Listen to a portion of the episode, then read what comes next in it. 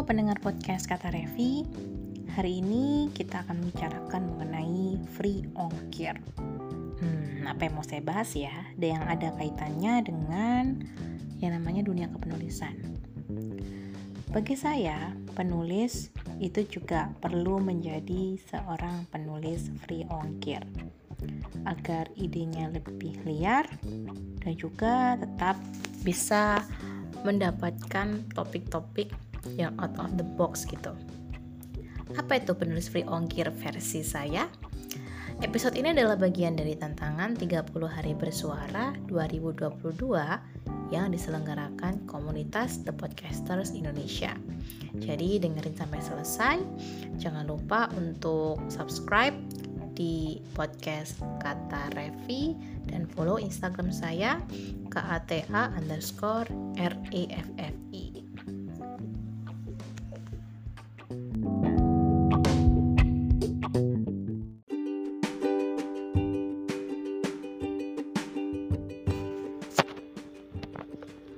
Penulis free ongkir adalah kepanjangan penulis yang lagi free lalu ongkang-ongkang sambil mikir. Free ongkang-ongkang mikir. Hmm, agak maksa ya. Tapi namanya juga uh, ide kreatif. Suka-suka saya kalau mau bikin akronim atau mau bikin definisi versi saya sendiri. Karena topik dari 30 hari bersuara juga tidak membebani atau tidak memberi batasan gitu kita bisa bebas untuk berkarya sesuai dengan topik yang kita minati. Oke, okay, back to penulis free ongkir. Maksudnya gimana sih? Bukannya penulis itu pastinya butuh mikir yang berat ya. Karena bikin blog itu juga butuh riset. Apalagi kalau nulis buku.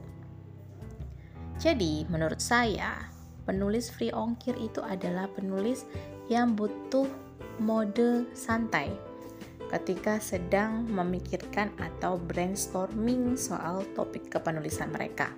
Ini yang saya lakukan setiap kali saya ingin mulai proyek kepenulisan atau memang sedang ada deadline dari klien. Jadi for your information, ketika bekerja dan juga ketika lagi mode riset gitu kadang-kadang otak saya itu penuh banget gitu. Malah ide-ide kreatif itu nggak bisa keluar. Lalu setelah membaca banyak buku tentang Law of Attraction, kemudian juga buku-buku self-help yang lain, saking banyaknya jadi saya lupa. Sebenarnya ide ketik, ide kita ketika sedang santai, relax, malah bisa bermunculan. Makanya banyak sekali teman-teman penulis yang menemukan ide ketika lagi buang hajat di kamar mandi gitu kan atau ketika lagi mandi, ketika bersentuhan dengan air, badan rileks, seger gitu. Atau mungkin ada yang ketika lagi naik kendaraan sambil dengerin musik tiba-tiba ada kalimat yang terpikirkan di kepala. Nah, itulah pertanda bahwa sebenarnya ide kreatif bisa muncul ketika kita itu malah nggak terlalu sibuk untuk mencari ide itu sendiri. Kalau saya sih biasanya malah kayak gini, lagi santai, kemudian membaca beberapa buku atau konten-konten yang asyik sambil kondisi rileks, habis makan, nggak kondisi lapar, lagi di dalam kamar yang menurut saya nyaman, malah ide itu muncul. Contohnya juga adalah topik yang sedang saya bahas ini. Jadi, waktu saya melihat temanya free ongkir itu saya bingung apa gitu ya? Sejak pagi saya mikirin mau bikin podcast tentang apa.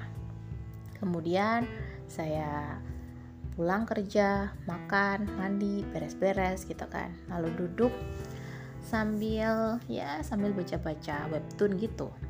Tiba-tiba idenya muncul. Ya akhirnya muncul juga kepanjangannya.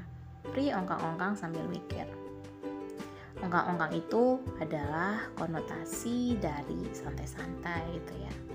Nggak melakukan kesibukan yang terlalu membebani atau bikin capek. Mikirnya juga nggak mikir yang berat-berat gitu ya, mikir yang ringan-ringan aja. Tiba-tiba muncul ide tentang topik podcast ini. Jadi, ini menunjukkan bahwa untuk menjadi seorang penulis kalian gak harus selalu mode waspada gitu ya mode serius atau mode bookworm terus 24 jam. Nggak kayak gitu. Kita penulis juga butuh yang namanya relax. Kita juga butuh yang namanya istirahat. Dan juga memekakan diri. Maksudnya gini ketika kalian mendapatkan ide kalian nggak harus mengeksekusi ide tersebut secara menyeluruh kumpulin aja semua ide-ide kreatif yang muncul. Kemudian siapa tahu nanti muncul benang merah yang bisa menjadi ide tulisan yang sangat menarik. Atau seperti saya ketika saya sedang sangat tekun gitu ya mencari topik atau mencari pembahasan yang menarik buat free ongkir saya nggak dapet apa-apa. Saya nggak nemuin topik yang menurut saya oke okay untuk diceritain. Tapi ketika saya lagi santai lagi baru buka laptop kenyang sambil ini ya sambil dengerin musik tiba-tiba ide tuh muncul. Sambil baca webtoon saya malah bisa membayangkan alur dan plot yang akan saya ceritakan di podcast ini. Nah gimana denganmu? Selain itu juga kamu juga perlu tahu bahwa otak kita ketika dalam kondisi alfa malah bisa melakukan visualisasi yang sangat powerful atau bisa juga untuk mengumpulkan ide-ide kreatif yang out of the box. Ini sudah banyak penelitiannya, kalian bisa mencari di Google atau di buku. Dan kondisi alfa itu bisa ditemukan ketika kita sedang berada di antara situasi bangun tidur, jadi masih agak-agak ngantuk tapi sudah bangun atau mau tidur malam. Kemudian ketika sedang relax, seperti ketika mohon maaf ya buang hajat gitu ya. Atau sedang main-main air di kamar mandi. Jadi itu bisa memberi jawaban kenapa banyak ide kreatif yang muncul ketika kalian malah nggak lagi sibuk mencari. Nah, semoga konten podcast ini bisa memberikan sedikit insight buat teman-teman yang sering merasa writer's block atau mungkin sekarang sedang lagi vakum nulis mungkin kalian kurang melakukan free ongkir. Oke, semoga pembahasan ini menarik dan bermanfaat buatmu. Dengerin podcast-podcast selanjutnya dan sampai jumpa di podcast Kata Revi berikutnya.